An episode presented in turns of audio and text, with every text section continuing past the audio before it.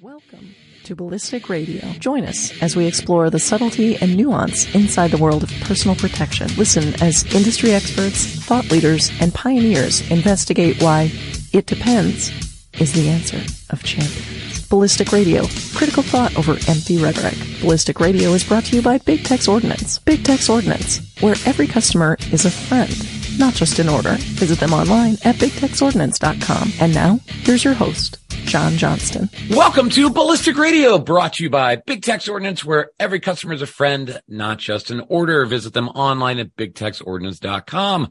I'm your host, John Johnston. Remember, you can always listen to past shows at ballisticradio.com. And if you want to, you can follow us on Facebook.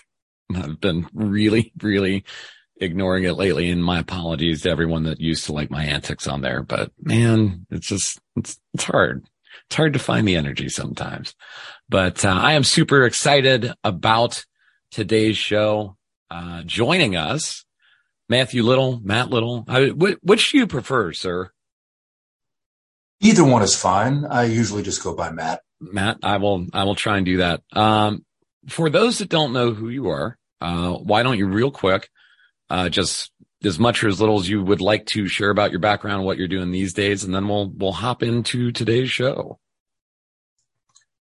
Okay. Um, I guess the long and short of it is I joined the army at 18, um, went to Ranger Regiment, decided very quickly that I wanted to be able to have longer hair and wear sunglasses and keep my hands in my pockets. So I went to selection for special forces. At the time, this was right after Mogadishu. At the time, nothing much was really going on with the army. Everybody was pretty much sitting on the bench. So I decided to stay in 20th Special Forces Group, which is in the National Guard. And this is kind of like the best deal in the military, really, as far as I'm concerned because what I did was I was able to do the SF thing basically part time and then also be a cop. So I looked around since there wasn't much going on in the army and picked the biggest, nastiest city I could think of. So I went to Chicago for 21 years.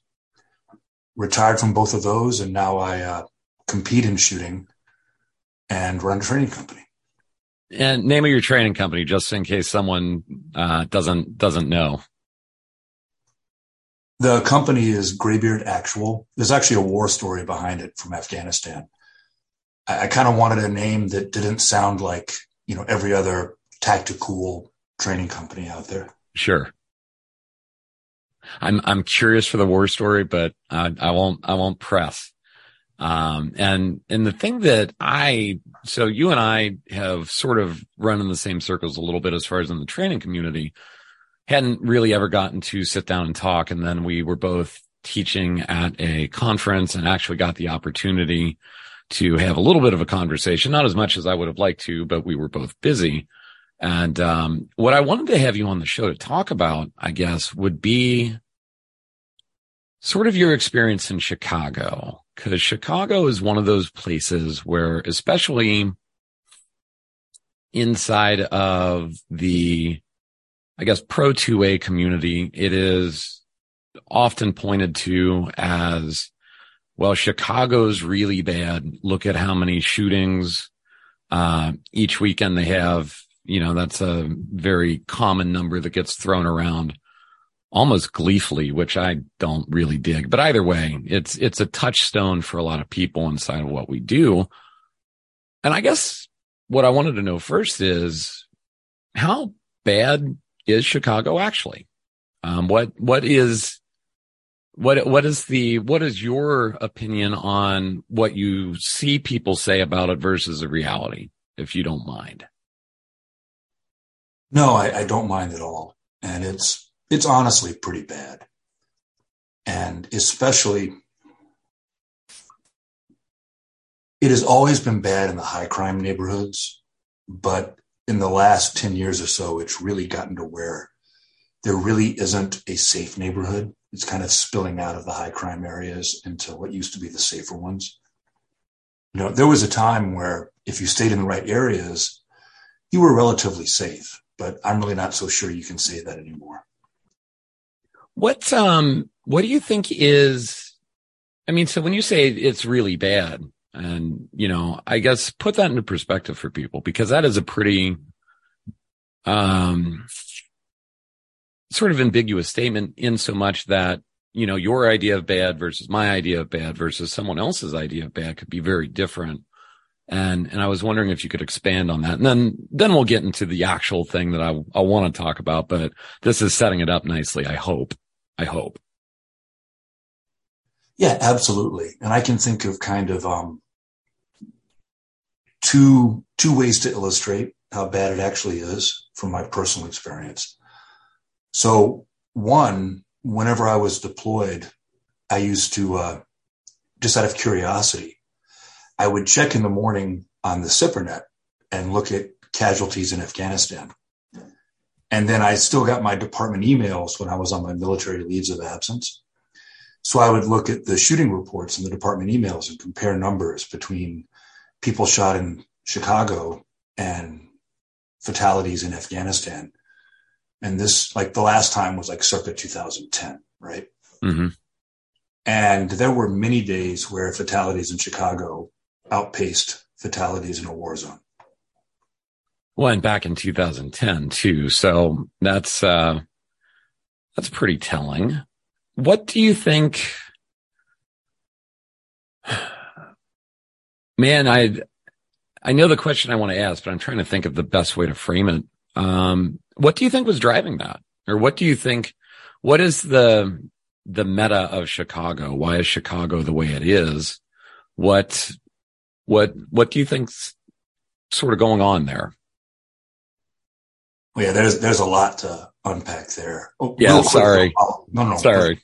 While I'm thinking about it, let me, um, the other illustration I was going to make. Yeah, please. Is that, you know, I'm, I'm six three and well over 200 pounds and I'm, I'm pretty fit. I'm not the person who typically gets robbed. You know, I, I used to always joke about how it annoyed me that nobody would ever mug me, but it, that was kind of a joke, right? Mm-hmm. And there were multiple instances where off duty in Chicago,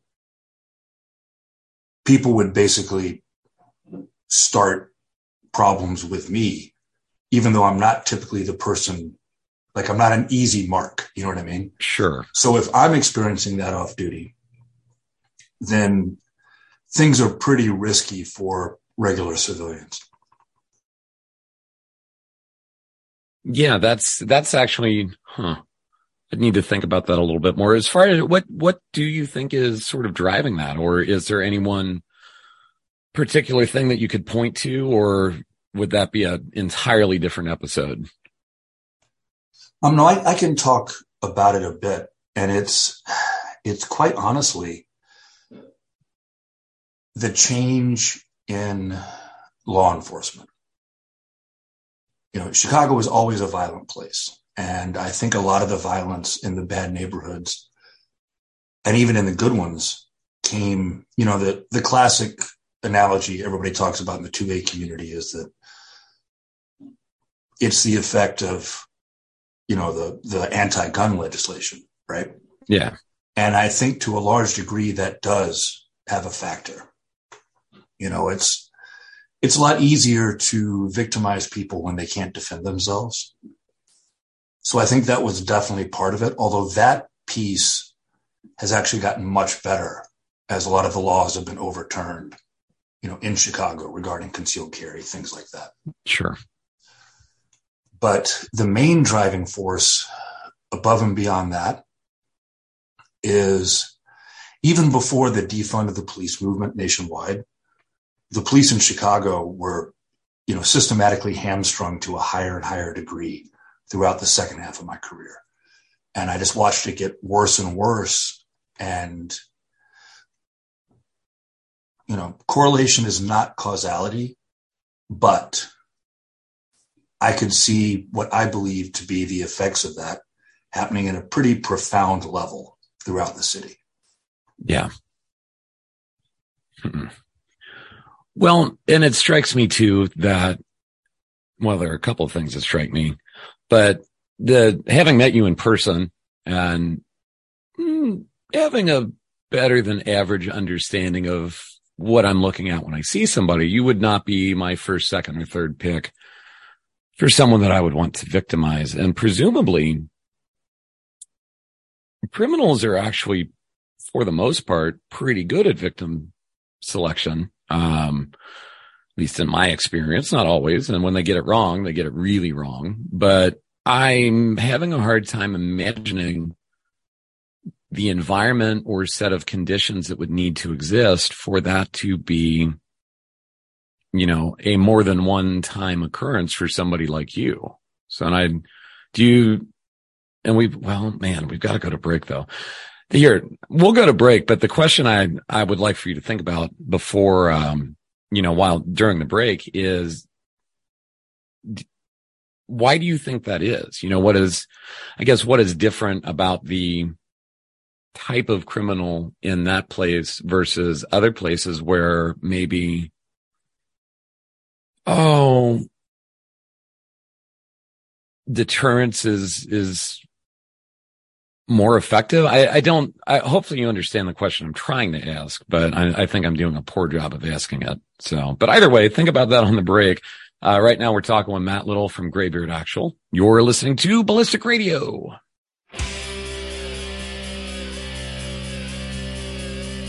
Welcome back to Ballistic Radio, brought to you by Big Tex Ordnance, where every customer is a friend, not just an order. Visit them online at bigtexordnance.com. This segment brought to you by Wilson Combat. Wilson Combat makers of the finest custom 1911s and scatterguns since 1977.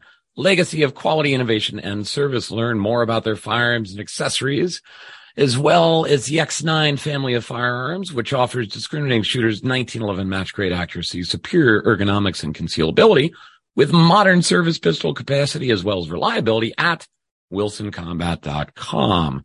So we're talking with Matt Little from Graybeard Actual. And before the break, I, I very poorly asked, uh, if you had an idea as far as why someone like you would be interviewed for victimization, I guess. Um, you know, whereas I would not typically expect that at least not on a semi-frequent or even a more than once basis anywhere else. Do you do you have any thoughts on that? I do actually, and I think it has to do a lot with the uh, the gang culture. okay. Um, like here's an example of of one of the incidents. Um, I actually I I have a Harley Davidson that you know I enjoy riding, and it was parked outside and it was in a decent neighborhood. You know, it was a it was definitely a neighborhood that if you wanted to live there, you would have to spend some money, or be on Section Eight. And I walked out of the building that I had been in, visiting someone, and somebody was sitting on my motorcycle playing with the controls. And you know, when I walked up and asked them to get off the bike, they and their buddy, you know, basically it was like the whole macho game. Right? Yeah. So I think a lot of a lot of the things that are like that have to do with kind of the the street cred if you're in that culture, if you're in that gang culture.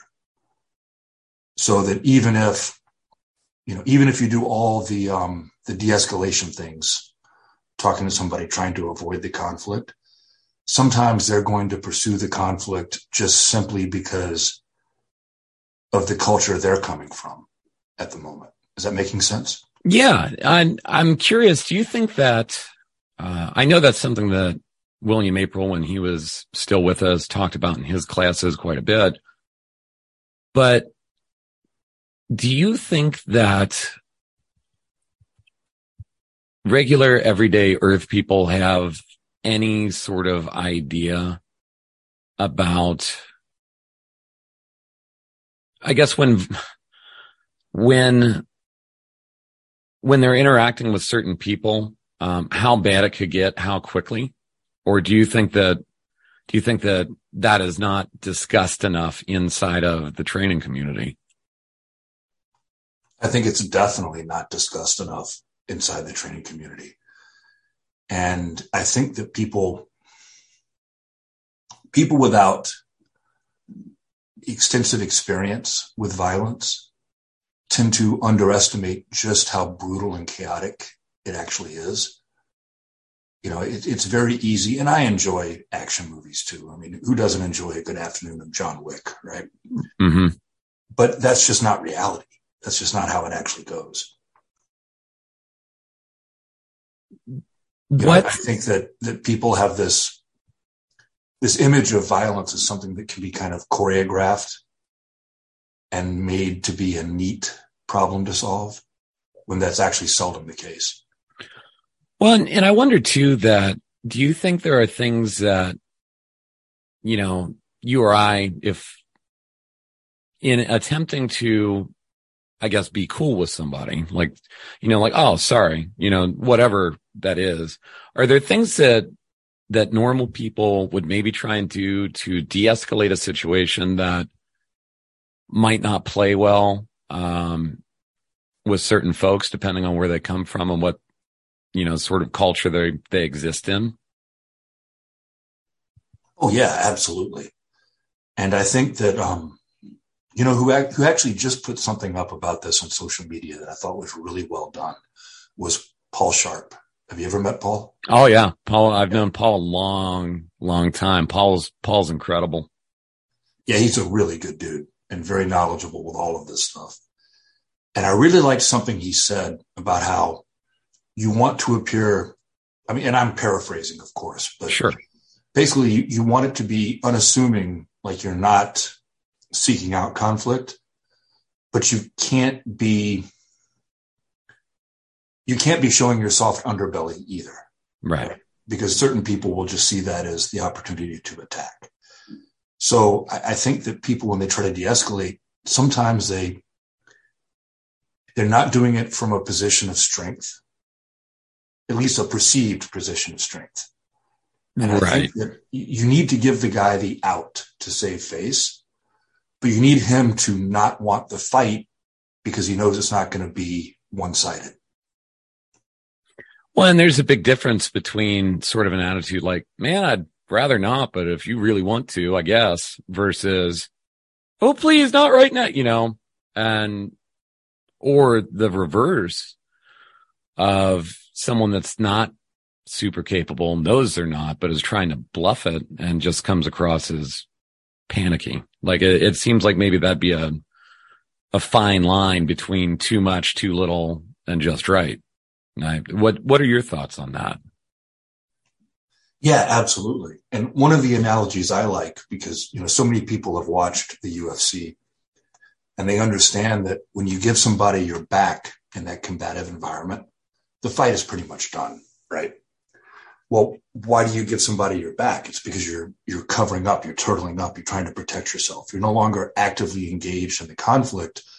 You're now trying to just hang on and survive rather than prevail, if that makes sense. And I think that that kind of body language shift is very dangerous around certain people because it's like waving a red flag in front of the bull. Yeah. They, they don't want a fair fight. They want the beat down. So if you appear to be someone that can be handled that easily, they're going to pursue it. Well, and you said something there that is kind of interesting. And I wonder if this, you know, and I, I understand why as trainers, we'd need to be careful, but there's maybe a difference in mindset that should be discussed. You know, trying to survive a fight versus trying to dominate a fight or win a fight. Right. And, you know, I, I never want to be in a fight. Like if I, if I can avoid that any way at all, I will. But if I'm gonna be in a fight, I, I don't want to survive it. I want to win you know, and do you think that that is, is that distinction made enough? I don't think it is. Um, honestly, especially in firearms training. I think that guys like, uh, you know, Craig Douglas and ECQC and um, Cliff Byerly and, and all of those guys, I think they do a really good job with the combatives piece, making people understand that. Yeah. But I think that a lot of the way firearms have traditionally been trained for the self-defense shooter, you know, like, like one of the classic drills is that whole, like, you know, creating space and shooting as you move backwards. Sure. And this is something I talk about in my applications class. If I'm that close to someone, I want to dominate them, not retreat from them. Well, yeah. I, even I if mean, I'm putting, yeah, even if I'm putting effective hits on them that are going to take them down, I can't count on that happening fast enough to stop them from shooting me. And if I'm walking backwards from them at arm's length, I'm not making myself any more of a difficult target to engage. And psychologically, if they're a fighter, I'm giving them the impression that they have the upper hand, even if they're getting shot and don't realize it. Am I making sense? Yeah, no. And I mean, so I'm always, I always kind of chuckle when I see, um, when I see that exercise and because for lots of reasons, right? But, you know, the idea of drawing a firearm that close to somebody when you don't necessarily have control of them already is sort of interesting to me. And presumably at that distance, you know, if they're a lethal threat, they might have their own weapon that maybe it would be better for you to try and control that. But, you know, the, the piece that you're talking about, though, the, the retreat versus the, you know, maybe not even closing in on someone if, if you've got positional advantage or, you know, you've got space, but like giving up ground you don't need to give up. Um, I don't know. I mean, there's lots of pieces to that, but I, I think it does speak to the overall, you know, way that we discuss these problems. And, you know, the flip side of the coin, I guess, and the problem is when you look at the legal component to it, you know, and getting people to understand that you're not the aggressor, but after someone has aggressed on you and, you know, legally, morally, ethically, you are justified in defending yourself. Um, it's probably important to win versus just not lose, you know? Yeah, absolutely. And even with the legal piece, and I, I realize I have a bit of a different perspective on this because I've testified, you know, countless times in court. Sure.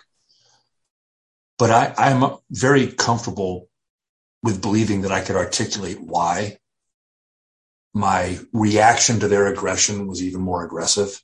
Mm-hmm. You know, and do it in a way that explains my experience with violence and how I understand how easily I could lose this fight and be killed. And that I was fearful for my own life. And I think that that is something too that like you need to, you need to rehearse all this ahead of time. You need to have a plan ahead of time, not just for the fight, but for the fight that follows the fight. Yeah. And if you don't work all this stuff out before it ever happens, there's going to be issues. You know, we rehearse the actions during the fight itself, but we don't rehearse enough the actions we could take to avoid the fight that also make it obvious to any witnesses that we don't want the fight. Yeah. Right? Then the stuff we do rehearse is the part during the fight, but then we also need to rehearse what happens afterwards. You know, ensuring that we get an attorney without appearing guilty to the responding officers, not getting shot by responding officers. Well, that's a big one. Um, that's a huge one. Yeah. Yeah. And that's actually, I want to talk about that for a little bit because you are uniquely, um, suited to discuss that. We have to go to break though. Um, right now we're talking with Matt Little from Graybeard Actual. You're listening to Ballistic Radio.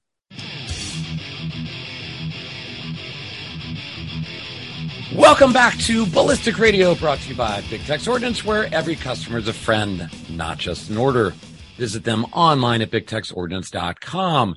This segment also brought to you by Big Tex Ordnance.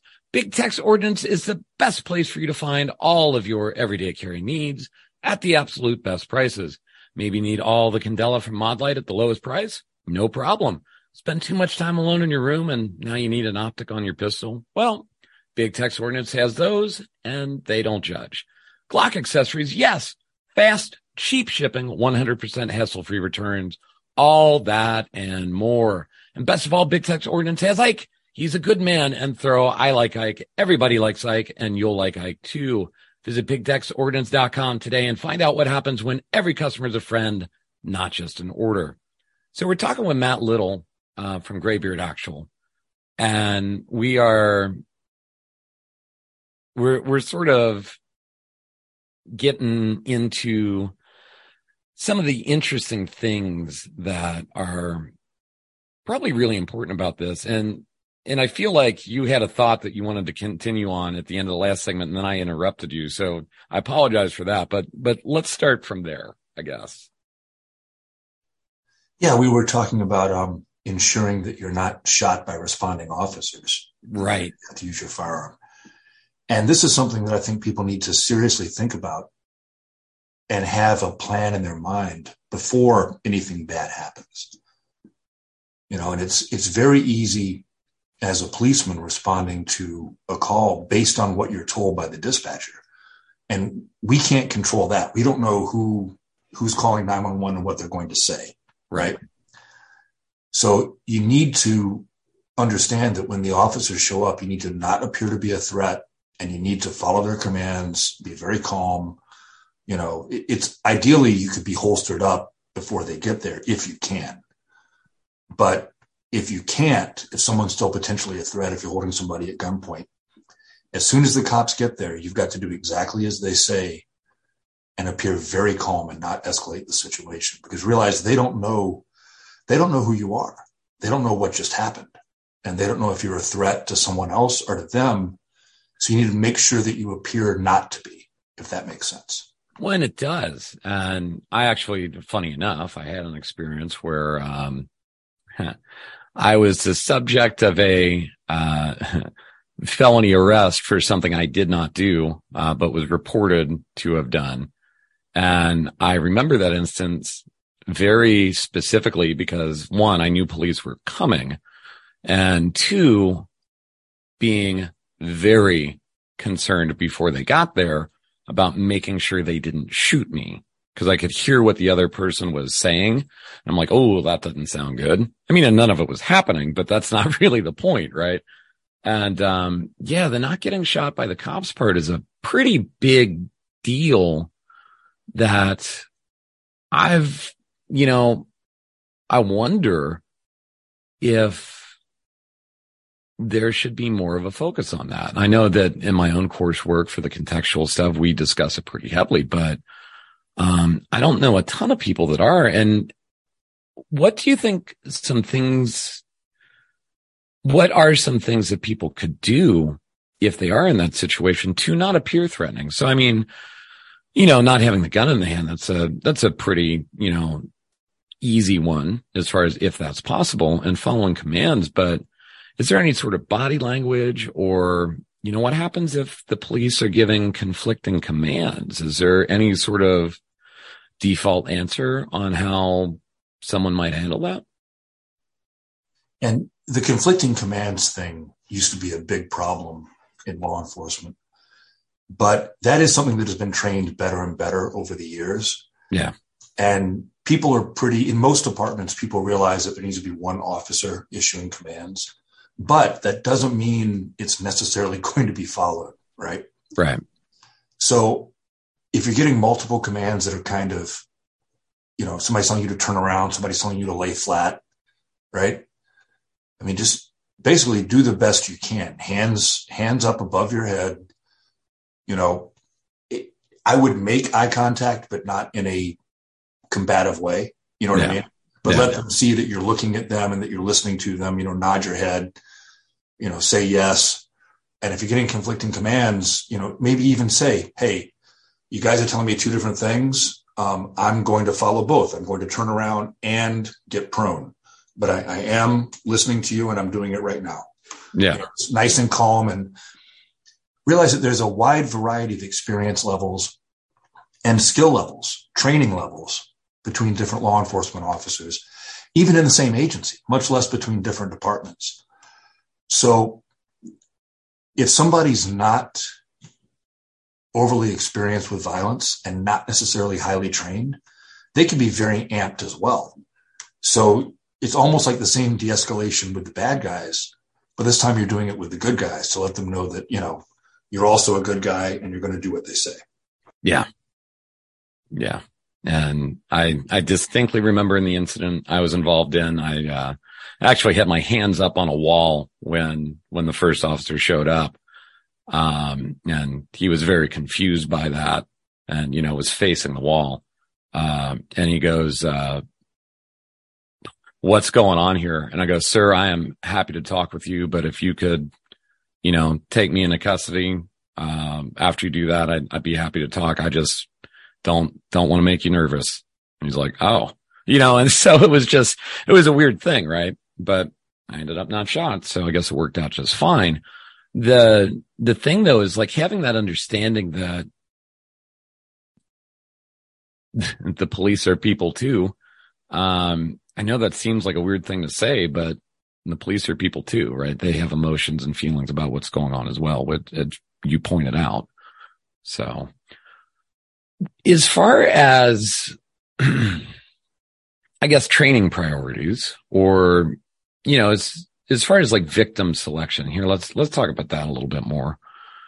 We, we sort of discussed a little bit how you know, depending on someone's culture or background, they might not respond the way we would expect them to with what we're doing. But is there anything else that, you know, before you had the experience you had over the course of your career, is there anything that you thought going into it that afterwards you're like, yep, I was wrong about this. And man, it would have been nice to know ahead of time or You know, I I've never really thought about it that way. Um, I mean, obviously, you get more and more knowledge about your craft the longer you practice it, right? Sure. And you know, the more police work I did, the more kind of empirical evidence you would amass from all of these different situations everybody is in, right? And I guess kind of rather than saying something I was wrong about, I'm sure there were things, but I can't really think of anything off the top of my head. Sure. Maybe maybe I'll just talk for a second more, if that's okay, about like what I did learn. Yeah, please. Kind of the offender, the offender mindset, right? And my theory on that. Yeah, no, I'd I'd love to hear it. And frankly, I the the more you talk, the less uh, everyone gets to hear to the per, hear from the person they don't want to hear from. I mean, they're they're here for for you, not for me. So talk as much as you want, man so it's like in my mind it's almost like there's like three broad categories of violent offenders right you've got the people that are in some sort of you know hyper emotional situation and react in a way that they might not typically react um, sometimes very predictably and sometimes very unpredictably right it's like you know the moment when somebody snaps right? Sure. falling down. Remember the old movie Falling Down? Yeah, an amazing falling movie. down moment, right? Yep. And then you've got, and this this middle category is probably the overwhelming majority of criminal offenders, violent criminal offenders. And these are the people that don't want to fight. They want to be brutal. They want to be a bully, but they don't want a real fight they're they're jackals, they're carrion feeders, not predators, right? They're looking for the weak and the infirm in the herd. And you can see them pick the people out of the herd they want to victimize. Because I've seen it. Work in plain clothes in crowded areas, especially at like, uh, you know, big public events. We used to do a lot of that on SWAT where we'd be walking around like Lollapalooza or, you know, a football game or something like that in plain clothes and you can see the predators go through the herd after a while. I should, I mean, well, I just said they weren't predators, but you know what I mean? You can see the, yeah, yeah, yeah. see the, the jackals. You can see them walk among the antelope, right? And they're easy to pick. And you can see what they're looking for. They're looking for the helpless. They don't want somebody that's going to put up a fight. And that's the bulk of, of violent criminals. And then you've got this small percentage that want the fight because they like it and they don't really care what happens to them. And those are the ones you really have to look out for because their, their thought process is not like that of a regular person's. You know, it's, um, you talked about William Aprill a minute ago. Yeah. And yeah, it's, it's what his, what he said is very, very much true, right? They are not us. They don't think like us. It's a very different thought process. Yeah. Um, and I kind of want to get into that a little bit more. Uh, we we're up on a break again. Um, but we are talking with Matt Little from Graybeard Actual. You are listening to Ballistic Radio. Welcome back to Ballistic Radio, brought to you by Big Tex Ordnance, where every customer is a friend, not just an order. Visit them online at bigtexordnance.com. So we're talking with Matt Little from Graybeard Actual, and you were sort of breaking down the three categories of, I guess, violent criminals. The, you know, the first being someone that is in a highly charged emotional state, um, and snaps, right? The falling down. Then you've got the people that are, you know, essentially looking for resources. Uh, you know, it's instrumental violence. The violence is just instrumental to getting what they want. And they're not necessarily looking for a fight. Um, and then you've got the third category as far as the people that don't mind the fight. In fact, they might like it. In fact, that might be what they're looking for. And I guess you know, the, another way to think of that would be the, um, the highly motivated or dedicated attacker, right? The sort of person that, you know, just because you get a gun out doesn't mean anything to them. Or maybe even if you put an ineffective hit on them, they don't care. They don't notice they've been shot before. No big deal. So, and that's a different kind of a different ball game there. Yeah. Yeah, absolutely. Um, matter of fact, I'll use an example from my career. I'm not going to say the name, but there was a guy um, when I was on the gang team in the 14th district. There was a guy who had been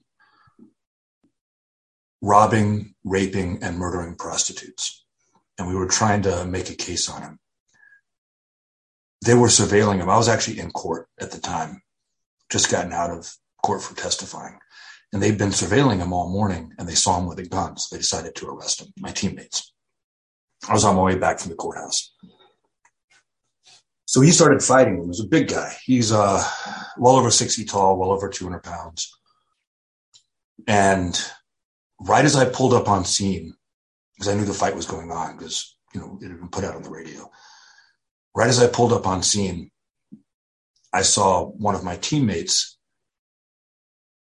hit him as hard as he could with an expandable baton in the head because this was a, like a lethal force at this point. They were fighting for the gun with the guy. Yeah. He hit him so hard. The guy that hit him was a power lifter. He hit him so hard with that asp that it bent the asp into a curve on the guy's head. The guy looked at him and said, let's be professional now and punched him. Uh, I wound up fighting with this guy and I got him in a lock and separated his shoulder. I, I distinctly remember hearing the shoulder pop and like the arm just hang. And the guy looked at me and goes, Oh, it's going to be like that and hit me with the other hand. I wound up choking him out. That was the only way we could get him under control. Yeah. Right? This guy just loved to fight. He just loved to fight. And he wasn't, I mean, yeah, his victims were weaker and easier to fight than him, but he didn't mind taking on my entire team. You know, knowing that he was eventually going to lose, he was going to take as much of us with him as he could. Right. Right. So how do you prepare for something like that? You know, and that's and should people worry about preparing oh, for yeah. something like that? Yeah, because that's it's an outlier, right? Sure. But here's something else I talk about a lot in my classes is that I think we tend to do ourselves a disservice when we do our needs analysis for our training, right? And the military is not so bad about this. The military does a pretty good job. But both law enforcement and civilian self defense minded people tend to look at the most probable events and kind of downplay the outliers. Mm-hmm. Right. And I, I, kind of have thoughts on that. I, I think that number one, your training needs to be difficult enough that the real thing will almost always feel easy by comparison. Right. So if you train for the outliers, then the normal situation becomes easy and no big deal. Whereas if all you do is train for the normal situation, that's your, that's your limit. You're maxed out. So if you get more than that, it's going to be a bad day. And even doing what you've trained for is going to be harder than it should be because you haven't gone past that in training. You haven't built up like a buffer of skill, mm-hmm. if that makes sense. Yeah. But I think that one of the most important things people can do is spend a serious amount of time doing like a combat sport or a martial art that has non cooperative practice. Because fighting is at its heart fighting regardless of what medium you're using to impose your will.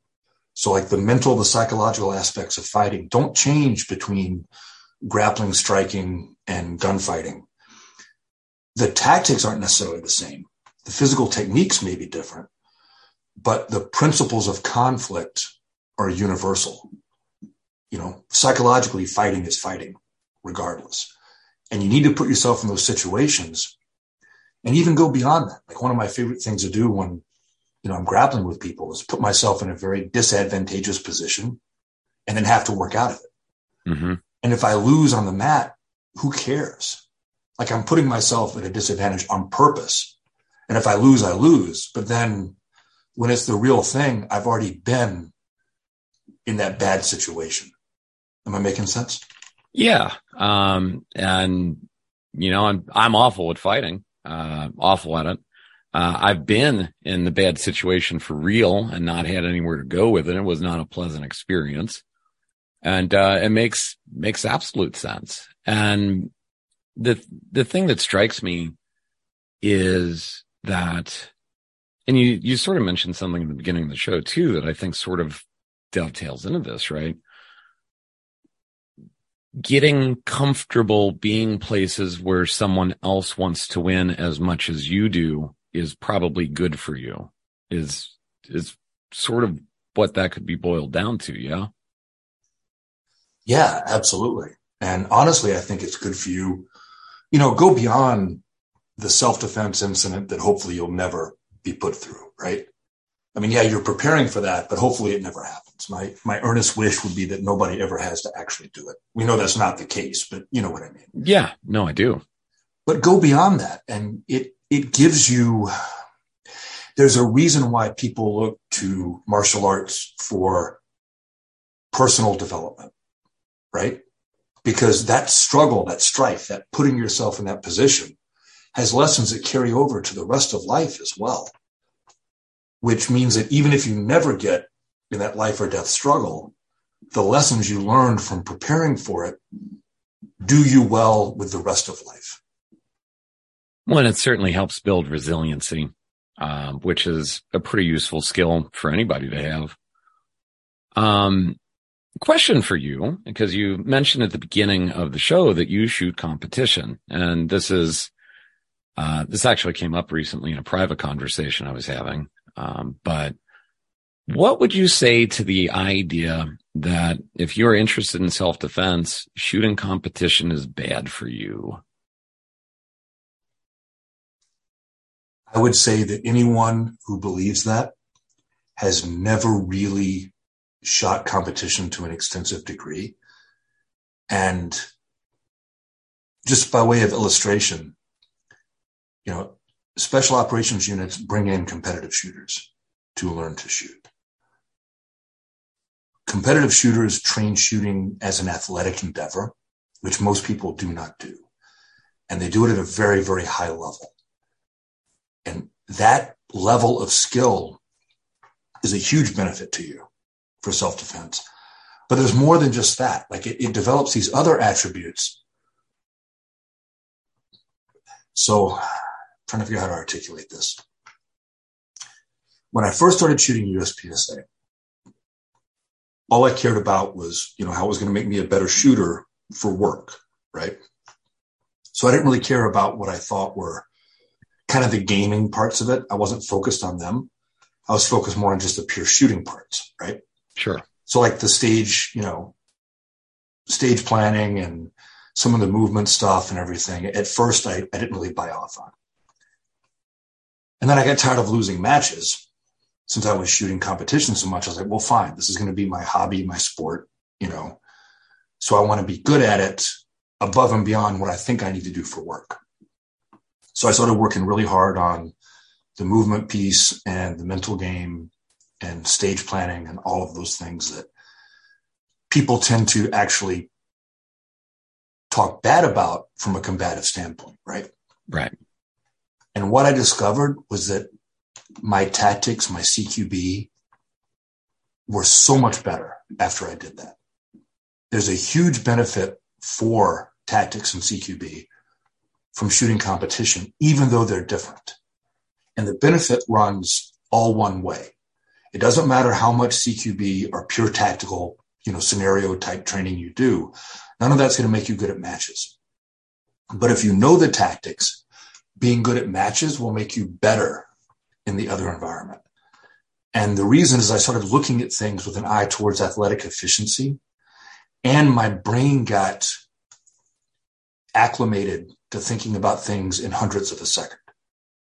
And both of those things made a huge difference when I was training for the real world because I was able to kind of open up my perception to a much higher level than it had been before and evaluate my environment much more rapidly because I've been doing it in matches at that pace.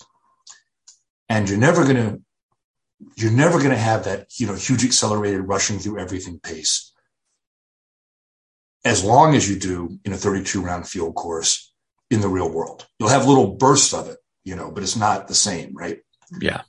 But learning to run at that pace made the pace you move at for real world application feel incredibly calm and easy because I'd kind of done overspeed training, if that makes sense. No, it does. And it's, uh, you, I sometimes ask people questions and I, I have a good idea what kind of answer I'm going to get, but I don't, yeah, there's no way to know for certain, right? But, uh, this has been a question that I've liked to ask certain people, uh, especially recently because it's come up more and, uh, that I, I love that answer. That's a, that's a very good answer in my opinion. So, um, man, we are, we are up towards the end of the show. Is there, what, what do you have going on? If people want to check you out or come take a class with you, what's, what's your next big thing? So classes are going to be, you know, we're moving into the holidays, right? So I've got a couple of law enforcement classes, but no open enrollment stuff for a couple of months. I've got some law enforcement going on. And then starting in March, there's open enrollment all throughout next year. The schedule's already set. Nice. Website is graybeardactual.com, either with a G R E Y or G R A Y. Either one works. Course calendars on there. You can sign up for classes on there. You know, there's merchandise and stuff as well. There's also a bunch of uh, resources videos about different drills. There's a blog with a bunch of articles in it, things like that. So I'd love it if people went and checked that out. I'm Perfect. also, since you have to feed the social media machine, I'm graybeard underscore actual on Instagram and graybeard actual on Facebook. So guys can find me either way there. Twitter also. Nice. And that's pretty much how to find everything. We've got a bunch of classes next year. So if anybody wants to come out and train, I'd love to see them on the range.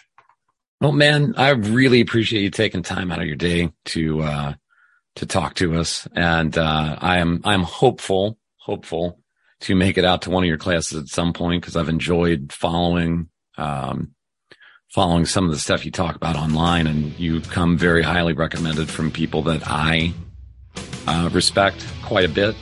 And I've enjoyed every conversation we've ever had. So, uh, dude, uh, really, really appreciate it. I've had a I've had a great time talking to you, and I hope you can come out to a class. Man, I'd love to to shoot with you. Coming out anytime. Oh yeah, yeah, man. So hey guys, make sure you check out our website, ballisticradio.com, like our Facebook page at facebook.com slash ballistic radio, and please, if you think we've earned it, keep leaving those five star reviews on iTunes. It really helps us out. Thanks for listening, everyone. As always, be safe and see you next week.